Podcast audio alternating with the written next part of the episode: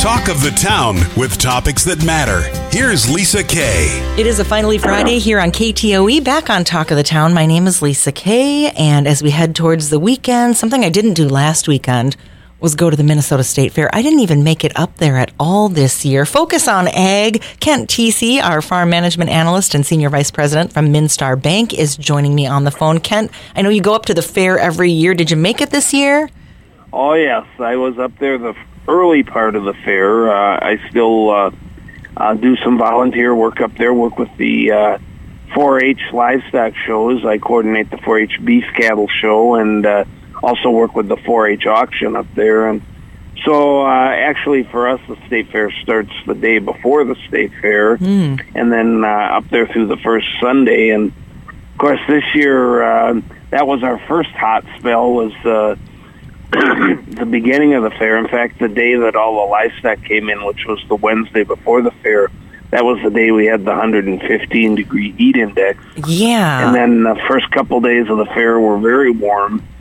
And then, of course, the middle of the fair was the uh, ideal weather, the kind of nice, cool weather. And then last weekend, of course, uh, Labor Day weekend was very warm again at the state fair and did cut into their numbers a little at the end of the fair. They ended up with pretty good numbers overall, but did cut into their weekend numbers from where they've been the last couple of years. And they even, it was even so warm, they let the livestock go home early instead Mm. of, usually it leaves mid-afternoon on Labor Day and they let it go, uh, at 11 o'clock Sunday night because of the heat. So, uh, the heat definitely did impact the fair over, uh, you know, as far as parts of it. But overall, they had a good fair. I think their numbers were pretty down just a shade from last year, and I think it was the sixth highest ever. And I think uh, as far as dollar wise, of course, they raised some prices, but I think they did as good as they've ever done. So overall, it was a really good state fair. I think. And so you were working with the 4-Hers. I know that we had quite a few of the 4-H community uh, kids that were up there showing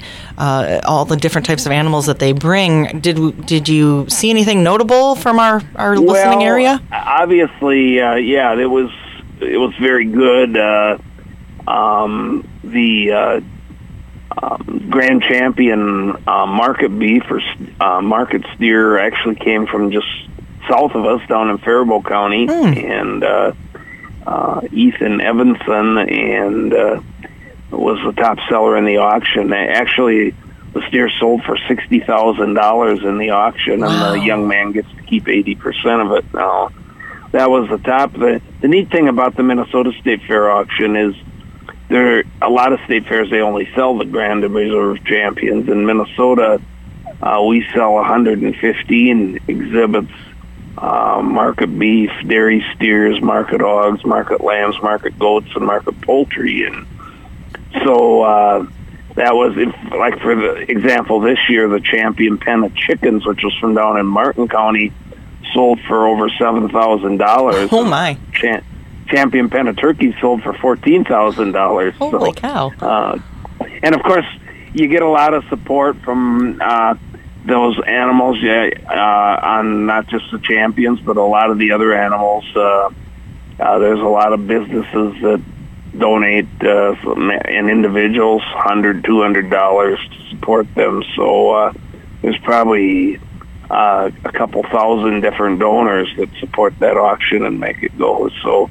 uh, really a successful deal. And on top of that, we gave out uh, 115 scholarships totaling 139,000 dollars to hmm. young people that are going to either a two or four year school. So really a successful event. Love it. Love to hear those things. Um, and I know as we move forward, uh, the heat that we talked about, everybody's favorite topic, the weather and um, all of that. But we're talking a little bit about the crop update. We've had this super hot, dry weather, not enough rain, uh, late August and early September. Let's talk about uh, the conditions right now with the crops. Well, it seems like uh, we've been kind of going through this uh, yo-yo uh, during the whole growing season when we've done, done these monthly reports. Uh, I remember last month we talked about hey, the temperatures have moderated. We were starting to get a little rain, and maybe the prospects weren't quite as bad as we thought earlier in the summer when we had a lot of dry weather and some very warm temperatures back in June and early July, and uh, unfortunately, we kind of went back the other way again here. Now uh, we talked about the state fair that first uh, hot spell when we had the hundred degree temperatures for several days, and then the one, most recent one here uh, over Labor Day into early uh, earlier this week, and uh, and especially those areas that were kind of dry before, it kind of caught, probably caused a little more crop damage, and even some of the areas where maybe had some recovery, it looked a little hopeful for the beans. It's probably gonna uh, kind of limit how much value we got out of that. It just got too hot and too dry, and it's really pushed the crop along fast. It's really maturing fast, and I think what we're going to end up with is just a lot of variation in the yields. Yeah, there's going to be some yields that are going to end up probably still pretty good, but boy, I think uh, there'll be some disappointing yields out there too around the region, and lots just going to depend on, uh, uh, you know, uh, certainly soil types and planting dates, but also did you get those timely rains and when did they come and uh, how much good did they do? So think there'll just be a lot of variation out there once we actually get in the field and start harvesting the crop. Did you hear anything about uh, some of our listening area got some pretty bad hail, and I know some crops uh, in the growing community, as far as um, you know, farmers markets and things like that, those were damaged. Uh, did you hear? Yeah, anything? there there certainly was some of that. Uh, some of that back when we did have uh, uh, back in August, some of the rain and storms uh, did produce some some pretty large hail and wind, and uh, again, those areas uh, got some further crop damage from that. And uh, it wasn't um, most of those storms weren't widespread, but certainly those areas that got hit with that, uh, it it can do a lot of damage in a short period of time. Well, I know that the harvest season is, is coming pretty fast. Uh, people are out working hard. Um, what do we need to know?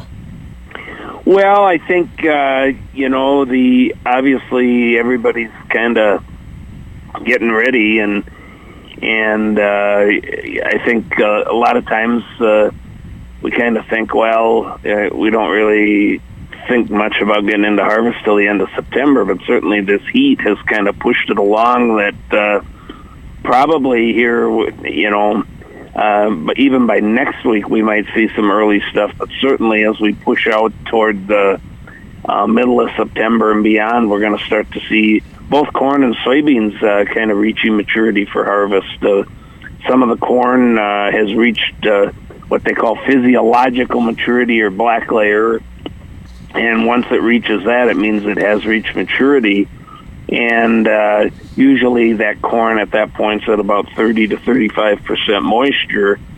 And uh, you know, ideally, farmers like to harvest that corn when it gets down uh, in closer to 20 to 25 percent moisture. But certainly, with warm weather, uh, that moisture starts to drop fast, and especially when it's dry. So, some corn, uh, not all corn, but some of the early planted corn and some of the drier areas. Uh, might start getting ready. And we we've seen some early varieties of soybeans uh, uh, turning color and uh, starting to drop leaves. So uh, again, within a couple weeks, some of those could be ready. So by the end of September, I think we could see uh, in many areas across the listening area that harvest will be pretty much in full swing. So unless unless the weather pattern really changes and we turn you know, really cool and wetter. You know, we get in a wetter pattern, but there's not a, at least in the 10 day forecast, not a lot of moisture being projected out there right now. Yeah, did you have something to say about sweet corn, a sweet corn harvest? Yeah, I just were, was going to mention that. Uh, I think we mentioned it last time about uh, sweet corn. Uh, you know, obviously very popular, and I think a lot of people that sweet corn this year, at least the sweet corn I had, was excellent. Mm-hmm. And uh, of course, most of the sweet corn that, uh, unless you're out in the farm, you buy it at the local stands, or you got a friend that you go pick some. And but it's interesting. Uh, Minnesota is actually a major sweet corn producing state, which may sound kind of strange when we're as far north as we are, and we only have a shorter growing season. But in Minnesota, Minnesota actually produces uh, about 22% of the sweet corn that's produced in the United States. And the other top ranking uh, states are all further north too. States like Washington and Wisconsin and uh, those type of states. Now, the interesting thing is in Minnesota and Wisconsin,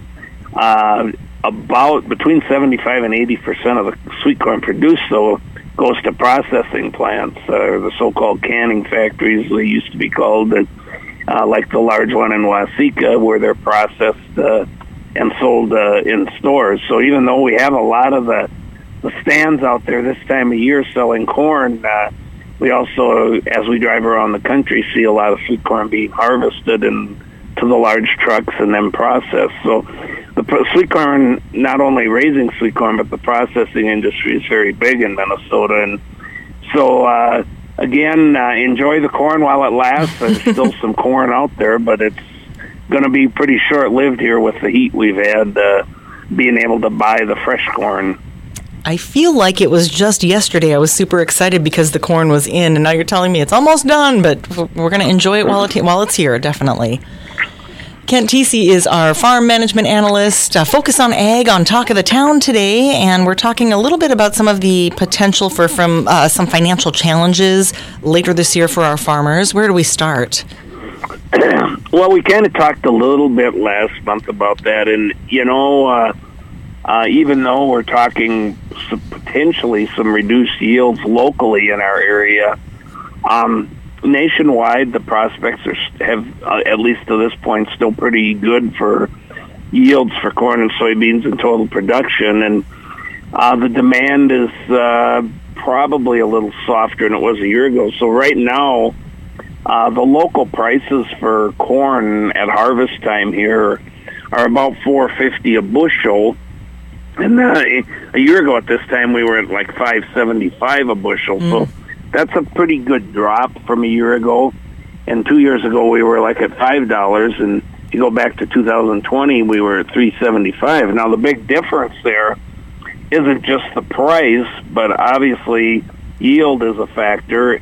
But the other big factor is the cost. Uh, you know, if you go back when we had 375 in 2020, our break even for most farmers was probably uh, around below four dollars a bushel and the break even right now for most farmers to produce corn is probably five to five fifty a bushel. So uh, actually, it, the three seventy five sounded like a low price, but I think we had pretty good yields that year in a lot of areas, and the break even price was lower than our break even price. And yeah, again, if the yield is lower, the break even is even going to be higher. So there are going to be some challenges out there, especially. Uh, with corn. Now soybeans are right now the fall prices in that uh, probably twelve fifty to thirteen dollar a bushel range, which is probably above break even for most producers. So we're in a little better shape there, and isn't uh, that far below uh, where we were a year ago. A little bit lower, but uh, but certainly in corn, I think uh, uh, corn's an expensive crop to raise, and so there could be a few challenges. Now, one thing that kind of helps out a little is crop insurance. Uh, again, uh, most farmers do carry some level of crop insurance, and for those farmers that carry higher levels of crop insurance, they'll have some protection uh, on those yield losses and uh, with the lowering prices. But uh, there'll be a lot of variation out there where farmers are going to be sitting once uh, we get out to December and January after harvest is over. Mm, how about hog and dairy farmers? Well, the livestock, uh, the the the only segment of the livestock industry that seems to be doing quite well at this point is beef producers. Uh, they're doing well uh, for both hog and dairy producers. Uh, their market prices continue to be below break-even levels, and uh, they've continued to show some losses. And we've seen uh, in both of those industries across uh, Minnesota and the upper Midwest, and producers exiting the business just because of the low profit margins. All right. I know that in the months past, we've been talking about the farm bill, the new farm bill. The current bill expires at the end of this month. Uh, so, what do you have going forward on that?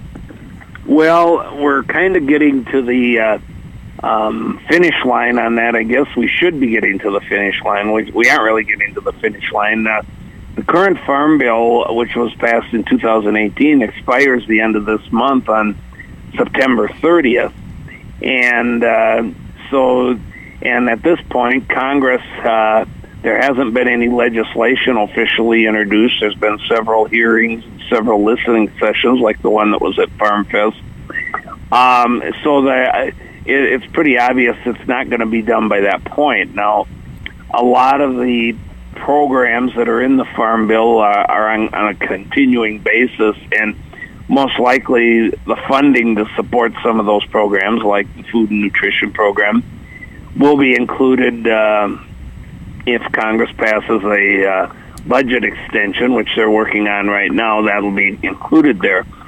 Now, when we come, we talk about the Farm Bill and the the farm part of it. Um, 2023 is the last year that's covered by the current Farm Bill. So for 2024, the new Farm Bill would kick in. Realistically, they could probably wait until uh, uh, the end of the year, even into early next year, to pass the Farm Bill and still have it cover the 2024 crop. They've done that in the past. Mm-hmm. Again, realistically, um, there's a, with the division in Congress, will they get it done? Not. It's not looking too likely right now with the political divide. More likely is they would extend the current Farm Bill to cover the 2024 crop year, and those the current provisions we currently have would just roll forward. Okay, that sounds like a hurry up and wait for next month and our update on, on that. Uh, let's talk a little farm safety with the last few minutes that we have left here on Talk of the Town today. Since it is fall, we like to remind people of a few things.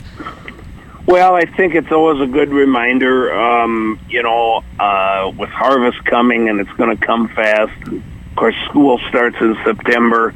It's just a good reminder, uh, both on the farm level, to uh, kind of take time, make sure all the equipment is, the safety procedures are in place, uh, and know where people are, especially if you have young kids around or older adults that might be at the farm. Uh, and when you're dealing with grain bins and silos and all that, to uh, take the extra precautions you need to do, or if you're emptying out manure pits. Uh, and for all of us that are out on the rural roads is to pay attention. Uh, farm vehicles uh, move a lot slower. Uh, stay off our cell phones and uh, just pay attention to what's going on around you. Unfortunately, every year it seems like we have some bad accidents that happen out in rural areas, and uh, I think some of them could be avoided with just a little extra care and caution. Absolutely. I, I saw something on the internet the other day that said that we, you know, as we're driving around, we need to realize when we see those big uh, pieces of equipment on the road that we're in their office space for a little bit there. So nothing. Right. And a lot of times, you, you know, you'll see a truck or a combine or tractor pull out on the road and uh, they're moving very slow. So you got to slow down. You can't just pull up on them real fast and, or make sure you're not passing in a, area where, with poor visibility. So, uh, you know, a lot of it is just uh, doing those common sense uh, caution things when you're out driving. Kent, if people want to receive the Focus on Ag newsletter that you send out, how do they get signed up for that? Well, the best way is uh, you can just go to the minnstarbank.com uh, website and uh, go to the MinnStar Bank website and sign up there or uh, shoot me an email at kent.thiesse at minnstarbank.com and we'll take care of it. All right. Once again, all of those information pieces will be in the show notes underneath this on ktoe.com. It's another focus on ag. Kent, the next time I talk to you, we'll be full into fall. I think that starts on September 22nd. So we'll look forward to it. You have a great rest of your September. Well, same to you.